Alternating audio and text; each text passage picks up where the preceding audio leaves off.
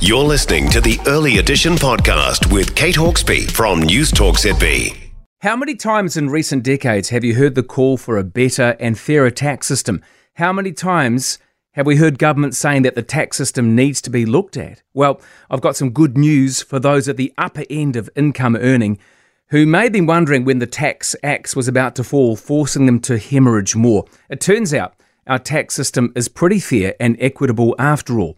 A new study completed for tax consultancy firm Oliver Shaw concludes that the wealthy in New Zealand pay the most of the tax collected. Oliver Shaw is headed by the former Deputy Commissioner at IRD, Robin Oliver.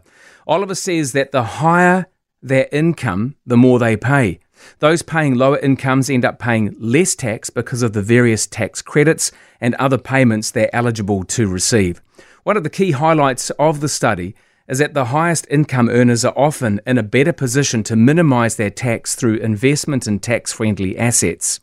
When Prime Minister Chris Hipkins took over the role as Prime Minister, he said we should look at ways to make the tax system fairer. According to this study, that's not required. The Revenue Minister David Parker made similar overtures about a year ago, claiming that data on the level of tax paid by wealthy people would be key to any future political debate on tax reform. And by the way, as far as I know, there are no plans for tax reform before the election.